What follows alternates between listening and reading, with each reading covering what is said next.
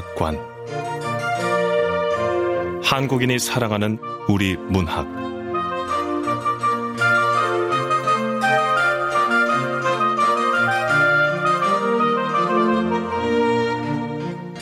안녕하세요. 아나운서 태희경입니다. 오늘 함께 하실 작품은 황정은 작가의 매닝 트리입니다. 황정은 작가는 1976년 서울에서 태어났고 2005년 경향신문 신춘문예에 마더가 당선되면서 본격적으로 작품 활동을 시작했습니다.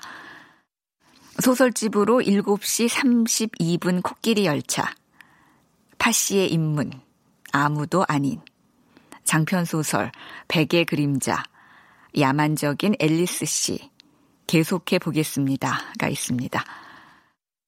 KBS 라디오 문학관, 한국인이 사랑하는 우리 문학, 황정은 작가의 매닝 트리 만나보실 텐데요.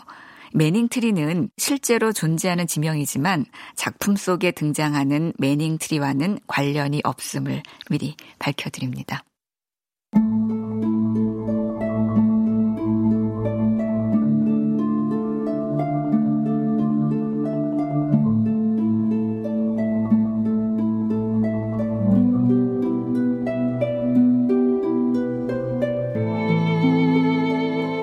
매닝 트리 황정은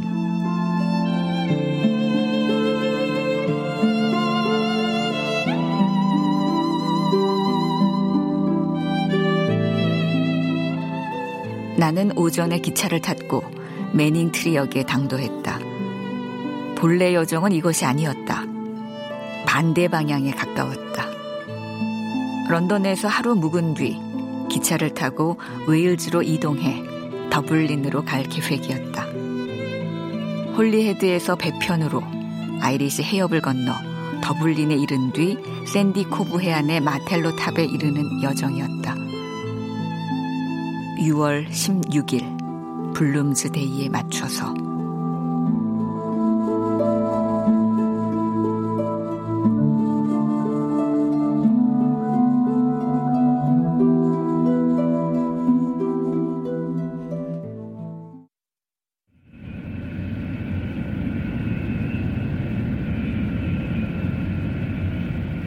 나는 6월 11일 정오에 인천을 출발해 6월 11일 오후 런던에 도착했다. 유일한 짐인 더플백 밑바닥엔 율리시스가 깔려 있었다. 내가 가진 책 중에 가장 두꺼운 것이었다.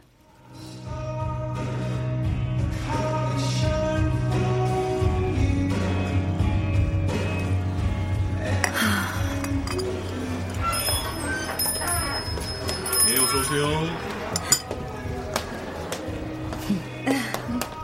지수 너 취향이 변한 거야? 웬 북카페? 여기 조각 케이크나 샌드위치도 가능하니까 추출하면 같이 시키고. 아, 저, 나 화장실 좀 다녀올 테니까 네가 알아서 시켜. 어, 커피하고. 그래.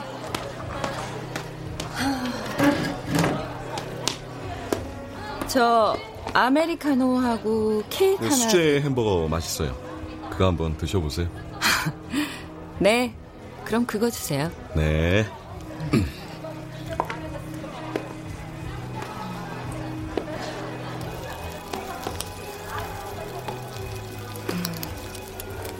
제임스 조이스? 처음 들어보는 작가인데? 아, 율리시스 작가구나. 어휴, 여기 제임스 조이스 책 많네. 너무 아일랜드 작가예요. 아, 네. 제임스 조이스를 좋아하시나 봐요? 네. 저도 원래는 잘 몰랐던 작가예요. 근데 아일랜드로 여행을 간 적이 있는데 관광객들을 상대로 파는 티셔츠에 글귀가 적혀 있는 거예요. Your eyes and see. 제임스 조이스. 눈을 감고 보아라. 눈을 감고 보아라. 음, 또 이런 글도 있더라고요. The action of men are the best interpreters of their thoughts. 아, 제가 발음이 좀 안 좋죠? 사람들의 행동은 그 사람들의 생각을 나타내는 최고의 수단이다. 아, 아일랜드 여행할 때 제가 사람 때문에 참 힘들 때였거든요. 제임스 조이스라는 사람이 처음에는 아일랜드 출신의 철학자인 줄 알았어요. 근데 이런 글귀들이 죄다 제임스 조이스의 소설책에 나오는 글귀라는 걸 알았죠. 아이고, 다시는 이곳으로 돌아오지 않으려고 떠났는데 절이 자리로 다시 돌아오게 만든 결정적인 글귀가 뭔지 아세요? 그 두고두고 보면서 마음 어지러울 때마다 보려고 아예 판넬로 만들었어요. 저, 저기. 어. Fall if you will, but rise you must. 넘어질 테면 넘어져라. 하지만 다시 일어서야만 한다. 네, 잘은 모르겠지만 제임스 조이스라는 작가는 아픔이 많았나 봐요. 어, 아, 손님 자리에 앉아 계시면 제가 자리로 가져다 드리겠습니다. 네. 아, 이책 좀 봐도 되죠? 아, 물론이죠. 절판된 거니까 갖고 가지만 마세요. 네. 네.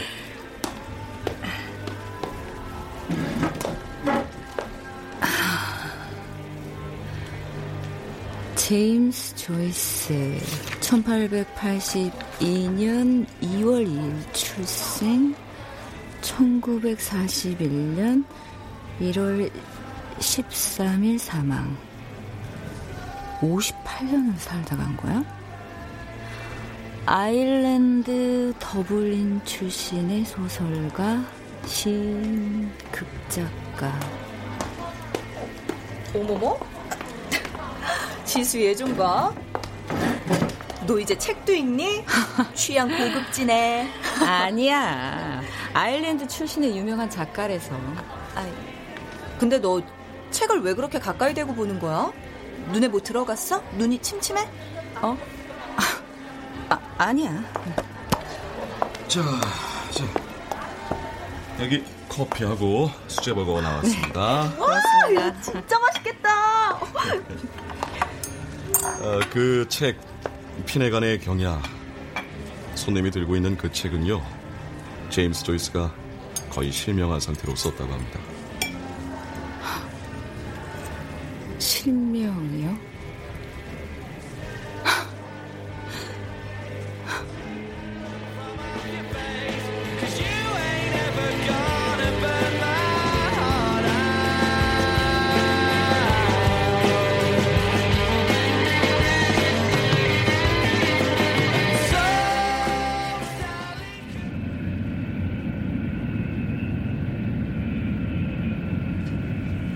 두 개의 반지를 낀 손으로 지팡이를 쥐고 있는 제임스 조이스의 손이 딱딱한 표지에 인쇄돼 있었다. 나는 그것을 읽은 적이 없었다. 더블린 사람들도 젊은 예술가의 초상도 읽은 적이 없었다. 말하자면 나는 제임스 조이스를 읽은 적이 없었다. 그러나 제임스 조이스가 거의 실명한 상태로 피네간의 경야를 썼다는 것은 알고 있었다.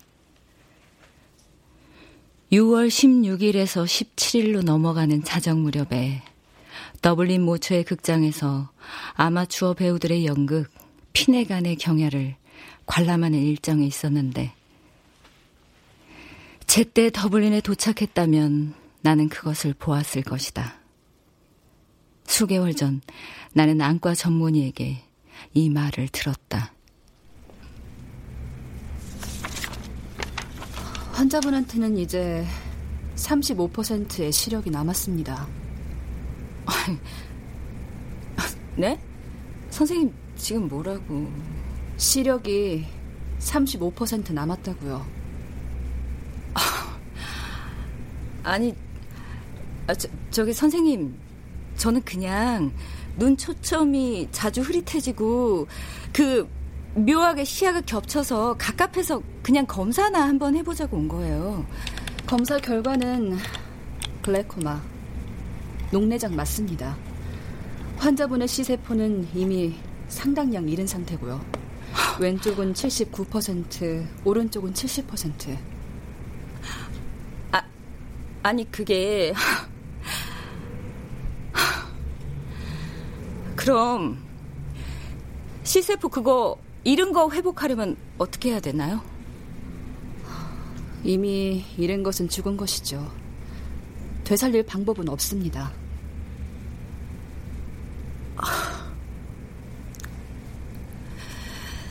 그럼 어떻게 해야... 안타깝지만 환자분은 언젠가 시력을 완전히 잃을 겁니다.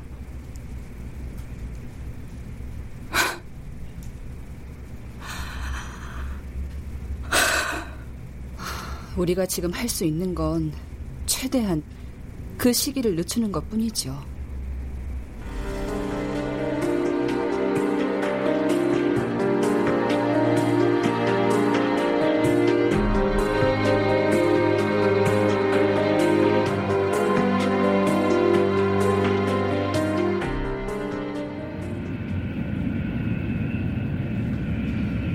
제임스 조이스의 책을 구매하게 된 것은 우연한 순간에 그가 나와 같은 질병을 알았다는 것을 알게 됐기 때문은 아니었고 4만 원짜리 책을 거의 10% 가격인 5천 원에 살 기회가 있었기 때문이었다. 적지 않은 사람들처럼 내게도 읽지 않을 책을 사두는 버릇이 있었다. 한국처럼 왜소한 도서 시장에서는 조금이라도 읽고 싶은 책은 그때그때 사두어야 했다. 금세 절판되거나 출판사가 사업 전체를 접어 책이 사라지는 경우가 많기 때문이었다. 율리시스는 이미 후자의 경우로 출판사가 문을 닫으면서 파격적인 할인가로 팔고 있는 재고품에 속해 있었다. 모든 책이 5천 원. 나는 습관적으로 온라인 서점에 접속했다가 그 이벤트 페이지를 발견했고 습관적으로 책 몇 권을 바구니에 담아 결제했다. 이틀 만에 내게 당도한 책꾸러미에 율리시스가 있었다.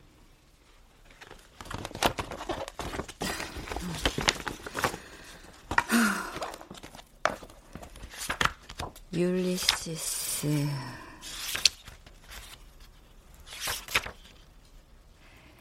사포로 문댄 듯한 자국으로 표지가 약간 지저분했으나 안은 비교적 깨끗했다. 나는 그 책 속에서 광고지 한 장을 발견했다.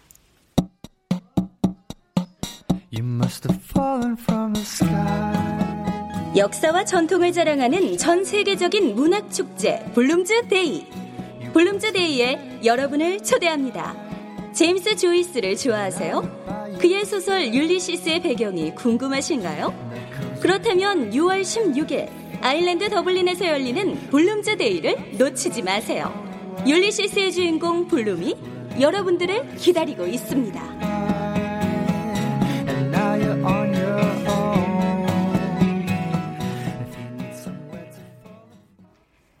광고 팸플릿을 검지와 중지 사이에 끼우고 천 몇 페이지를 넘겨보았다.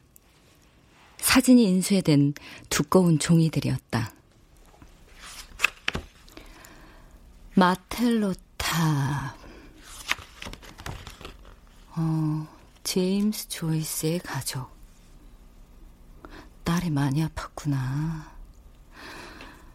이건 제임스 조이스의 손. 제임스 조이스 본인. 이렇게 생기셨네.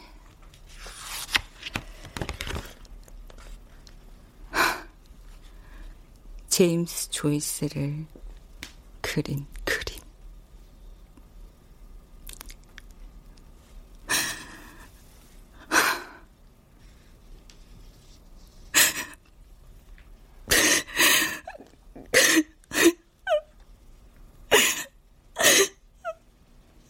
네 번째 사진에서 제임스 조이스는 소매에 버튼이 달린 겉옷을 입고 들판에 주저앉아 두 손으로 귀를 틀어막듯 머리를 쥐고 있었는데 이마를 쬐는 끈이 달린 안대로 한쪽 눈을 가리고 있었다. 나는 그가 그 자리에서 보이는 것을 보고 있었을 거라고 생각했다. 남은 시력으로 볼 수 있는 부분과 죽은 시신경의 영역을. 당신에게는 이제 35%의 시력이 남았습니다. 이건 또 뭐야? 마텔로 탑 외벽에 있는 이 글씨는 누군가 분필이나 크레용으로 적은 것 같은데. Bloom is a cod. Bloom is a cod. 블룸은 대구다? 나는 그렇게 읽었다. 왜 아니겠나. 어디에나 피시앤칩스 메뉴가 있을 정도로 대구가 흔했다는 나라니까. 책을 덮고 팸플릿을 그 위에 펼쳐보았다.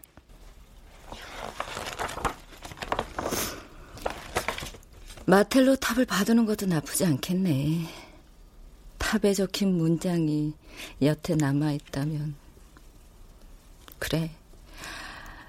아직 볼 수 있을 때, 볼 수 있을 때 봐두는 것도 나쁘진 않겠지. 이미 잃은 것은 죽은 겁니다. 되살릴 방법은 없습니다. 그래, 가자. 가자. 전화번호가.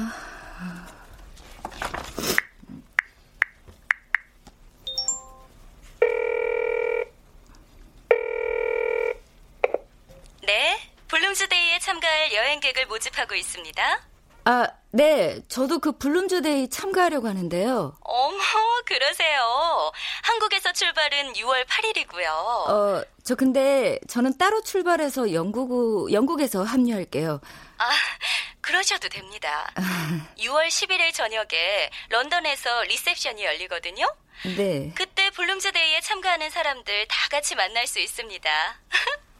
아마 색다른 문화를 경험하실 수 있을 거예요. 아, 네. 저 참가비하고 경비는 어, 네.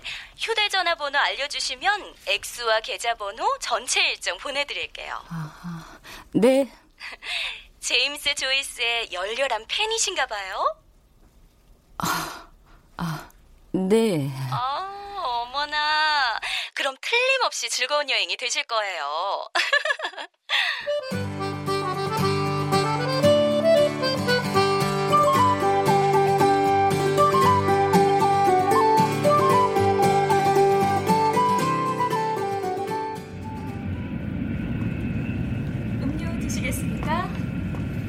커피 드시겠습니까? 음료 드시겠습니까? 12시간이 걸리는 비행 시간 중 절반 정도를 알았을 때 나는 내가 이 여행에 기대하고 있는 바가 거의 없다는 것을 알았다.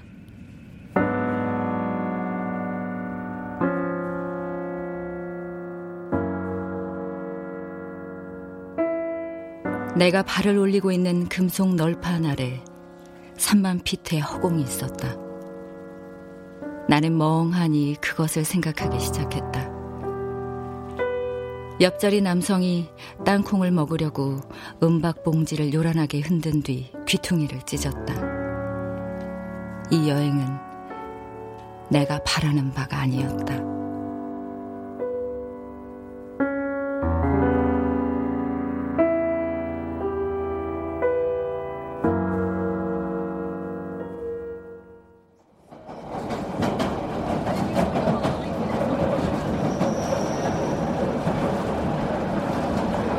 그럼에도 나는 몸에 밴 오랜 습관인 계획에 따라 런던에 도착하자마자 리셉션 일정에 맞추기 위해 서둘러 전철을 갈아탔다. 첫날 숙박과 리셉션 장소인 호텔은 러셀 스퀘어 역에 있었다.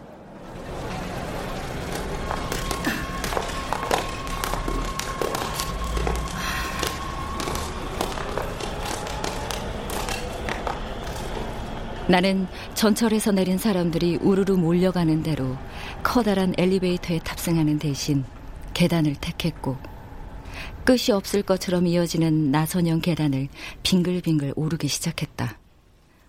엄청나게 길고 좁은 고등 속을 걸어 올라가는 것 같았다.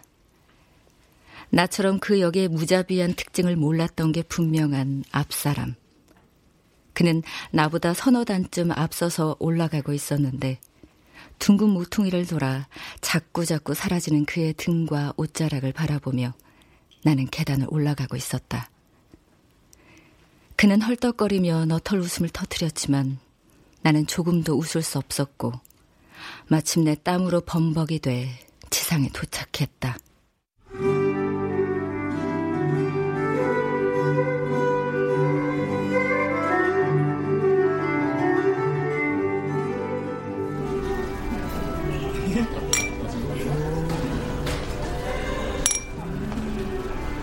리셉션 장소는 수국 다발과 리본으로 장식된 밝은 홀이었는데 거기서도 나는 내 상태를 어쩌지 못하고 구석에 서 있었다.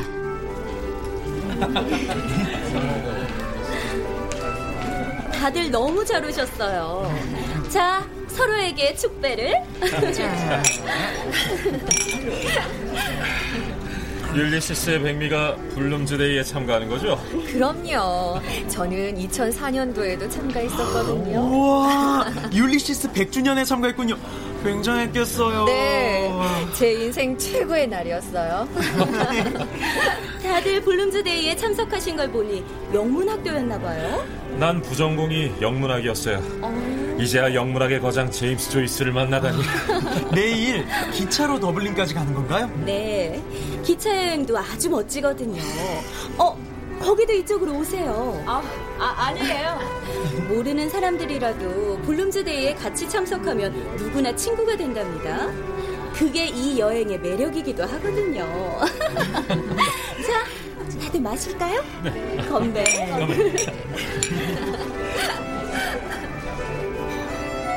나는 그들의 태도를 몹시 어색하고 불편하게 여겼다. 여행에 관해 과장되게 흥미를 보이는 듯한 서로를 지나치게 환영하는 듯한 당신에게 귀를 기울이고 있다는 것을 어필하는 몸짓과 어조와 시선들 다 무슨 소용인가.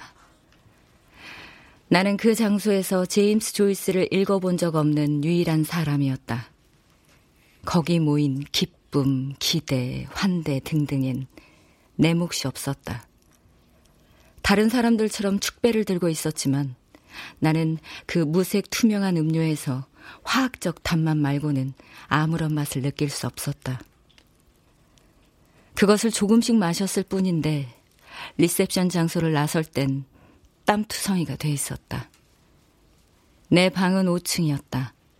엘리베이터가 고장 났으므로 계단을 이용해야 한다고 프런트 직원이 내게 말했다.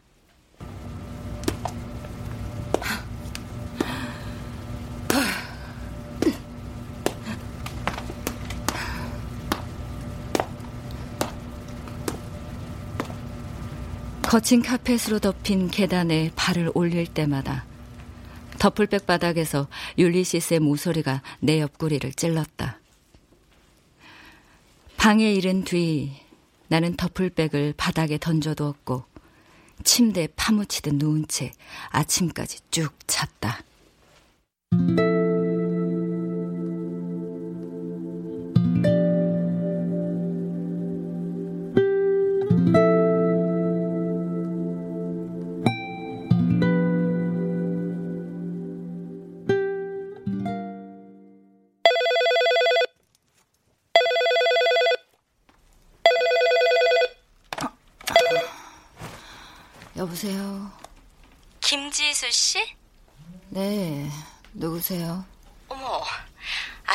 주무시는 중인가 봐요. 아, 지금 일행들이 출발하려고 모이고 있는데 아... 언제쯤 로비로 내려오실 수 있으세요?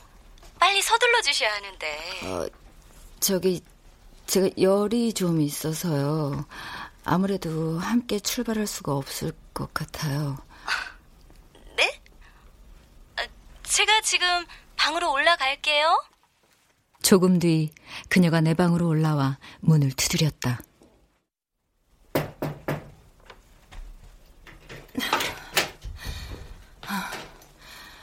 여기까지 올라오게 해서 죄송해요. 들어오세요. 아, 혹시 독감에 걸리셨을지 몰라서 전 여기 서서 얘기할게요. 아, 네, 그러세요. 많이 아프세요? 아, 네, 그게 열도 있고 아무래도 지독한 감기에 걸린 것 같아요. 이대로 합류했다가 누군가에게 감기라도 옮기면 다른 사람 여행까지 망칠까 봐요. 어, 그건 안 되죠. 네. 어, 근데 김지수 씨, 런던에 오래 머물면 안 됩니다. 우린 김지수 씨를 관리할 책임이 있거든요. 블룸스데이 일정이 끝나면 집으로 돌아가야 해요. 네, 그럴게요. 걱정 마세요. 그리고 하나 더. 블룸스데이에 참석하지 못해도 환불은 안 된다는 것 알고 있으시죠? 이번 일정은 인원에 맞춰 미리 짜뒀고 그 과정에서 이미 많은 경비를 썼기 때문에 환불은 해드릴 수가 네, 없어요. 네, 돈은 괜찮습니다. 환불을 요구하진 않을게요. 아, 그래요? 아, 빨리 나으시길 바랄게요. 오늘 저녁이라도 괜찮아지시면 합류하셔도 돼요? 네, 그럴게요. 그럼 푹 쉬세요. 나는 그녀와 이별한 뒤 침대로 돌아갔다. 체크아웃 시간까지 조금 더 쉬려고 누워 있다가 내게 정말 열이 있다는 것을 알았다.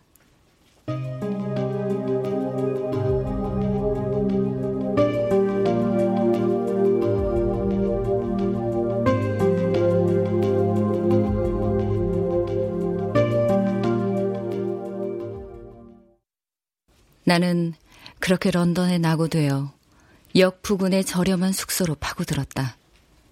내 빨개진 얼굴을 의심스럽게 바라보는 직원 앞에 숙박계를 작성한 뒤 이틀 내내 방에 머물렀다.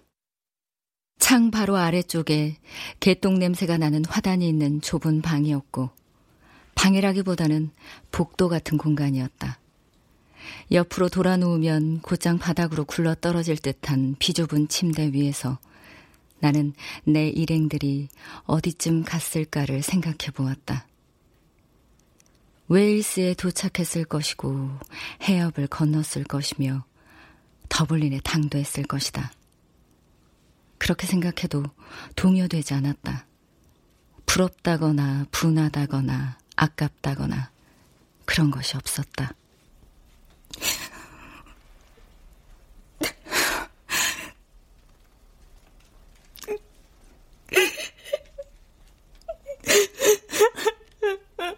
환자분은 언젠가 시력을 완전히 잃을 겁니다.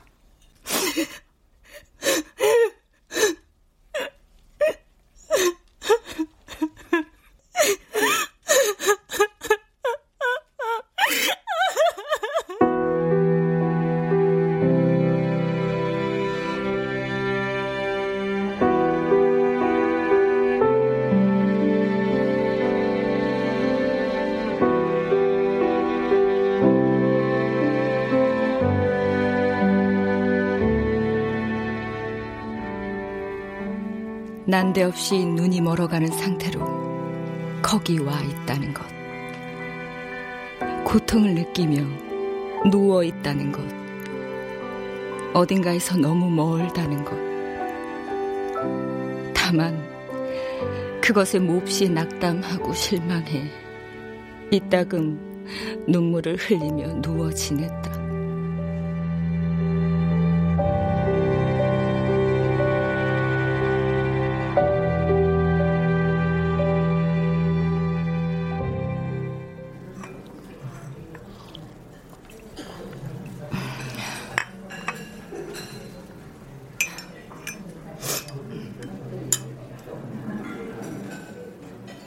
다. 사흘째 되는 날에야 그 지저분한 건물의 지하로 내려가 아침 식사를 제공하는 식탁에 앉을 수 있었다.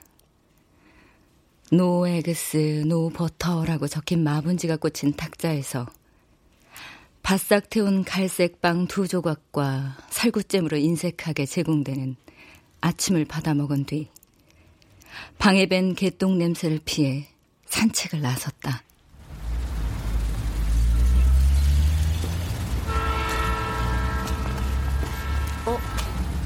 기차역이잖아.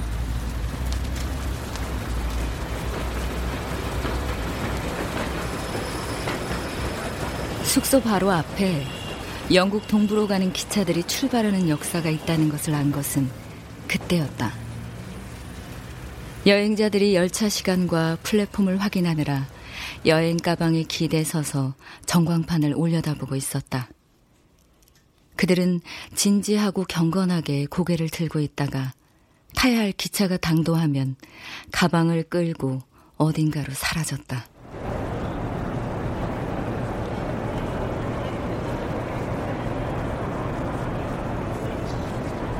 그런 뒤에는 다른 여행자들이 가방을 밀며 나타나 그 자리를 채웠다. 나는 그들을 보고 있다가 그들이 올려다보는 전광판을 그들처럼 고개를 젖힌 채 올려다보았다. 목적지들이 반짝거리는 주홍색 단어들로 전멸하며 전광판 위를 흐르고 있었다. 어떤 지명은 단번에 읽을 수 있었고 어떤 것은 한참 집중해야 알파벳을 구분할 수 있었다. 그것을 읽으며 오전을 보냈다.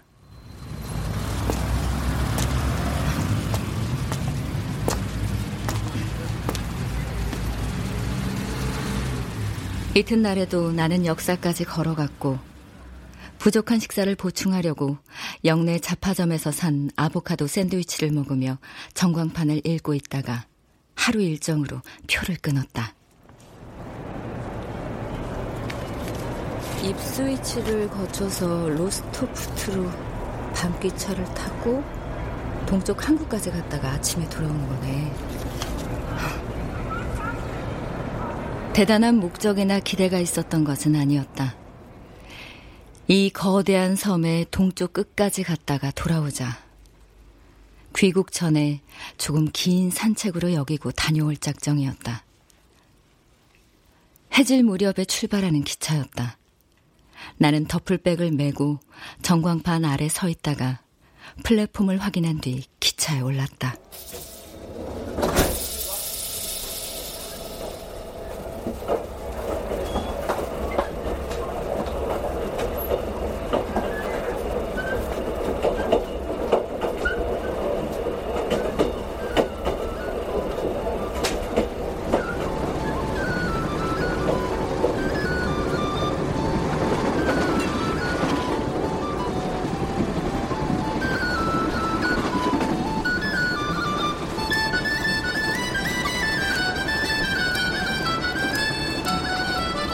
기차는 금세 도시를 벗어나 들판을 달리기 시작했다. 목초로 뒤덮인 구릉지가 이어졌고 구릉지는 다시 들판으로 이어졌으며 소와 말 몇 마리가 고개를 숙여 풀을 뜯는 목장을 지나자 다시 구릉지가 이어졌다. 언덕 위에 솟은 사일로는 석양을 금빛으로 반사하고 있었다.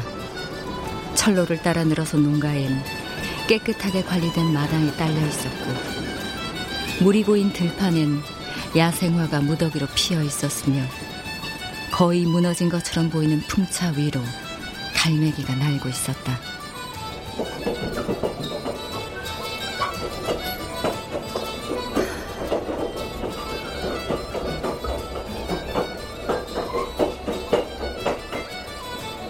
나는 창턱에 팔꿈치를 대고 턱을 괜 채 울적한 생각에 잠겨 있다가 잠들었다. 기차가 완만하게 커브를 돌았고 좌우로 몇 번 덜컹거렸다.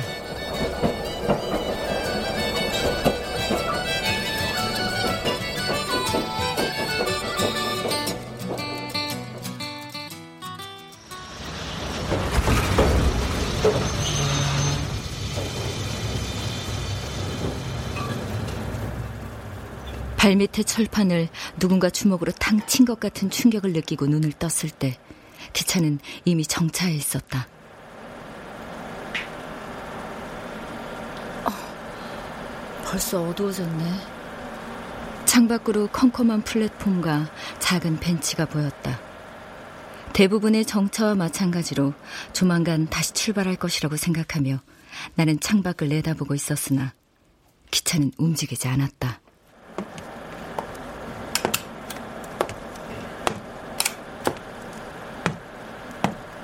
허리에 힙색을 두른 검표원이 검표기를 짤깍거리며 지나갔고 그 뒤로는 아무 일도 일어나지 않았다.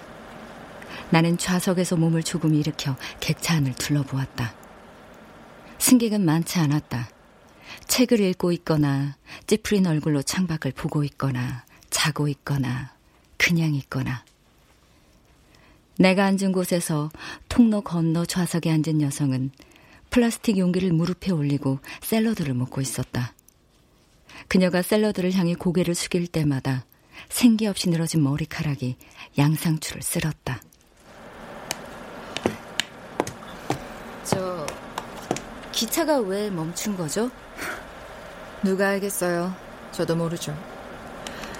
아, 음, 네.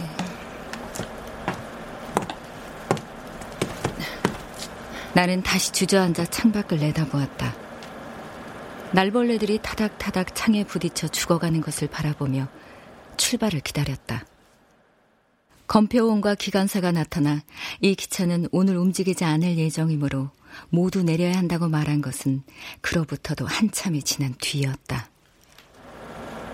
아, 기차 한 대가 선로를 이탈하는 사고가 발생했습니다. 선로가 상당히 손상됐거든요. 선로를 보수할 때까지 이 기차는 움직이지 못할 것 같습니다. 죄송합니다.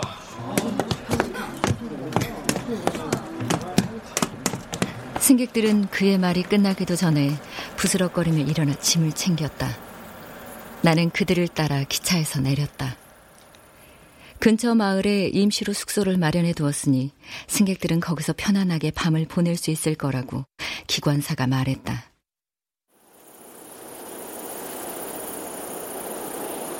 공기가 차고 축축해 여름용 옷을 입은 몸에는 으슬으슬하게 느껴졌다. 다른 객차에서 내린 승객들이 이미 플랫폼에 모여 서성이고 있었다. 아주 작은 역이었다. 플랫폼 곳곳에서는 잡초가 자라고 있었고 바닥은 깨진 채 콘크리트가 떨어져 나간 부분도 상당히 있었으며 역을 밝히는 불빛도 별로 없어 방치된 듯한 인상을 풍겼다. 그중 몇 사람이 흰 바탕에 푸른 글자로 매닝 트리라고 적힌 표지판을 올려다보고 있었다.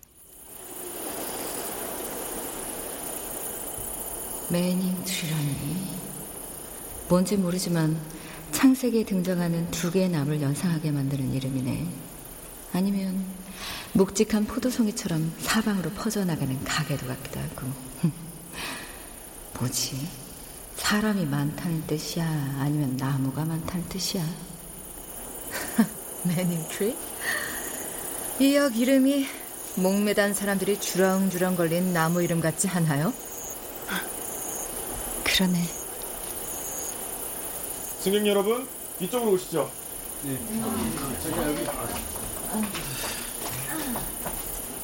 우리를 마을까지 안내해 갈 영무원이 회중전등을 들고 나타났다.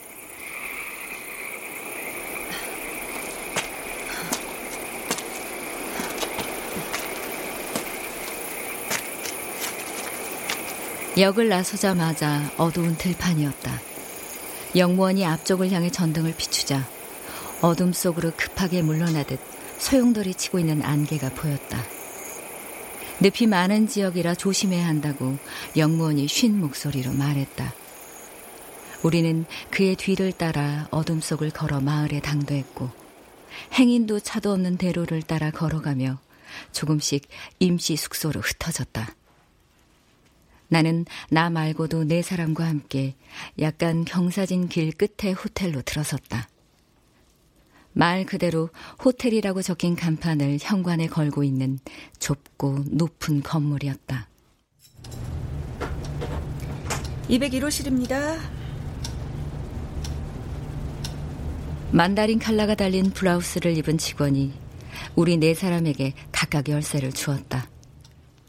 열쇠라기보다는 무슨 기구처럼 생긴 큼직한 쇠고리였는데 망치로 대강 두들겨 만든 것 같았고 콧뚜레나 덫의 부속처럼 생겼으며 몹시 무거웠고 쥐었다가 놓으면 손바닥에서 철과 녹냄새가 났다. 나는 그것을 사용해 몹시 애먹은 끝에 잠긴 문을 열고 방으로 들어섰다.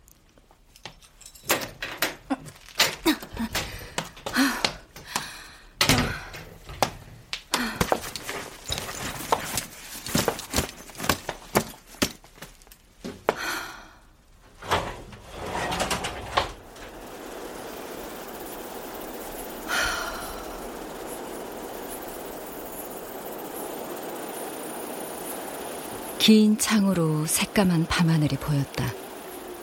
매트리스를 높게 쌓아 올린 침대가 있었고 작은 탁자엔 그 방의 유일한 조명인 스탠드가 어둑하게 불이 켜진 채 놓여 있었다. 나는 가방을 바닥에 내려두고 침대에 앉았다. 스탠드 아래에 한 번 접은 빳빳한 종이가 세워져 있었다. 펼쳐보니 작고 또렷한 활자체로 단 한 줄이 적혀 있었다. 어, 소스를 곁들인 송아지 뺨 스테이크? 내일 아침 식사 메뉴겠지? 어, 아, 아, 종이가 카페 뒤로 떨어졌다. 그것을 주우려고 허리를 굽혔다가 나는 더플백 바닥이 축축하게 젖어 있는 것을 발견했다.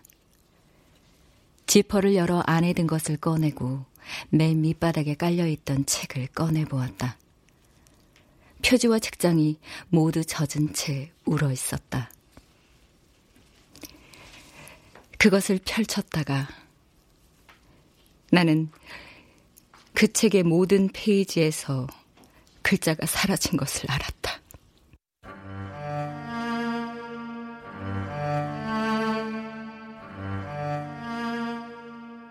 사진과 표제까지도 마텔로 탑, 제임스 조이스, 제임스 조이스의 손, 제임스 조이스를 그린 그림.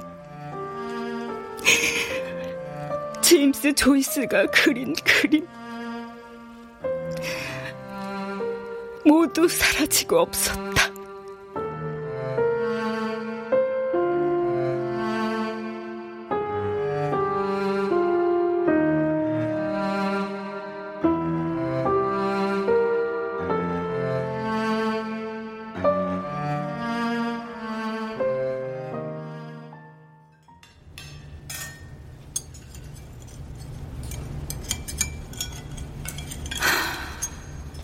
어쩌자고 그 기차를 탔을까?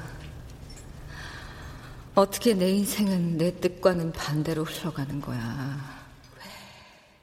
끼니마다 그것을 생각한다. 본래의 여정은 이것이 아니었다. 반대 방향에 가까웠다. 런던에서 하루를 묵은 뒤 기차를 타고 웨일스로 이동해 더블린으로 갈 계획이었다. 홀리헤드에서 배편으로 아이리시 해협을 건너 더블린에 이른 뒤 샌디코브 해안의 마텔로 탑에 이르는 여정이었다. 6월 16일 블룸즈데이에 맞춰서. 오늘은 며칠인가 나는 지금 매닝 트리에 있다. 그게 이곳의 이름인지는 모르겠다. 역 이름이 매닝 트리였으니 이곳의 이름이 그것이라고 짐작할 뿐. 나는 호텔 바깥으로 나가지 않는다. 그것은 다른 네 사람도 마찬가지로 우리는 각자의 방에 머물다가 식사 때가 되면 아래층으로 내려가 한 자리에 모인다.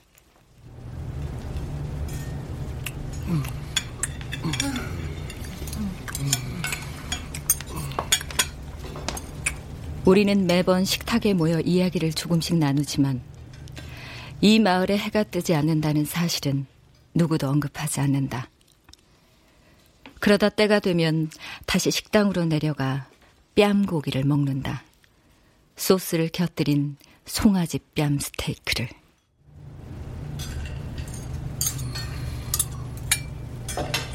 이곳에 당도한 뒤로 우리는 내내 그것을 먹고 있다. 다른 메뉴는 없으므로 선택의 여지가 없다. 식사를 담당하는 호텔 직원들은 오로지 그것을 우리에게 먹인다.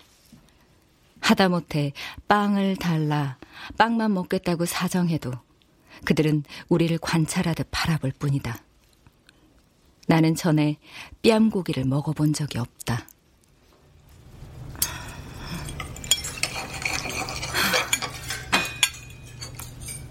그것은 몹시 두껍고 둥글고 장조림에 사용되는 우둔 부위처럼 길쭉하게 갈라지는 조직을 가지고 있는데 그들이 그것을 어떻게 조리하는지 매번 나이프를 사용하지 않고도 잘라 먹을 수 있을 정도로 부드럽게 익어 있다. 포크를 대면 본래 덩어리에서 수월하게 떨어져 나온다. 소스를 끼얹어도 지워지지 않는 독특한 냄새. 나는 무엇보다도 이것을 견딜 수 없다. 음. 아. 아.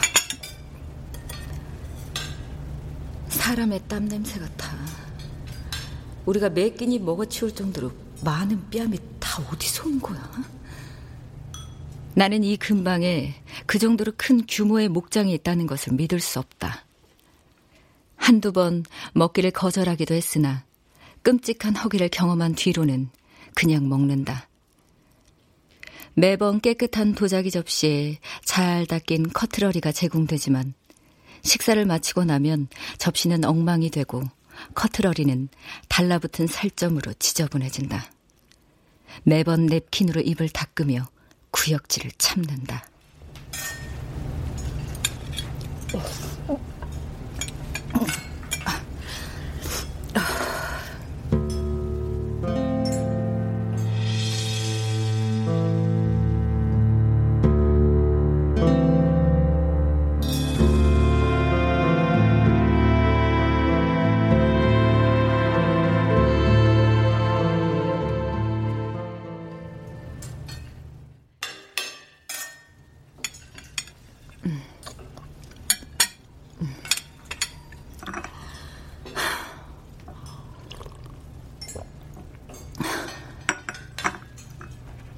나는 내 몫의 접시를 내려다보며 오늘은 어제인가 틀림없는 오늘인가를 생각했다. 식사를 다 마친 뒤에는 먹은 것의 냄새를 풍기며 내 방으로 돌아가게 될 것을 나는 알고 있었다.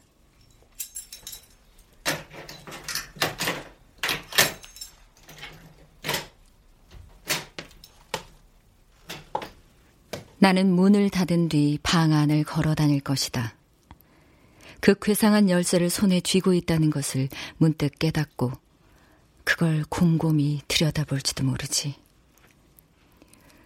그런 뒤에 무릎 위에는 율리시스를 전에 율리시스였던 책을 펼치고 어딘가에 남은 문장이 있기를 바라며 빈 페이지들을 넘겨볼 것이다. 제발, 제발, 제발,